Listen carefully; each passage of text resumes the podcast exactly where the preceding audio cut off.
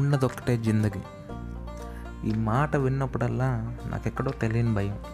ఎందుకంటే నిజం చెప్తుంది కాబట్టి. అదేవిధంగా life is a mixed emotions. ఇది కూడా నిజమే. ఆనందం సుఖం దుఃఖం బాధ ఇట్లాంటివి ఎన్నో ఉంటాయి. వాటిలన్నిటినీ డీల్ చేయడం రావాలి. లేకపోతే సక్సీడ్ అవ్వడం చాలా కష్టం. మన లైఫ్లో ఎంతైతే రిస్క్ తీసుకుంటామో మన లైఫ్ని సేవ్ చేసుకోవటం కూడా అంతే ఇంపార్టెంట్ లేకపోతే సర్వైవ్ అవ్వటం చాలా కష్టం.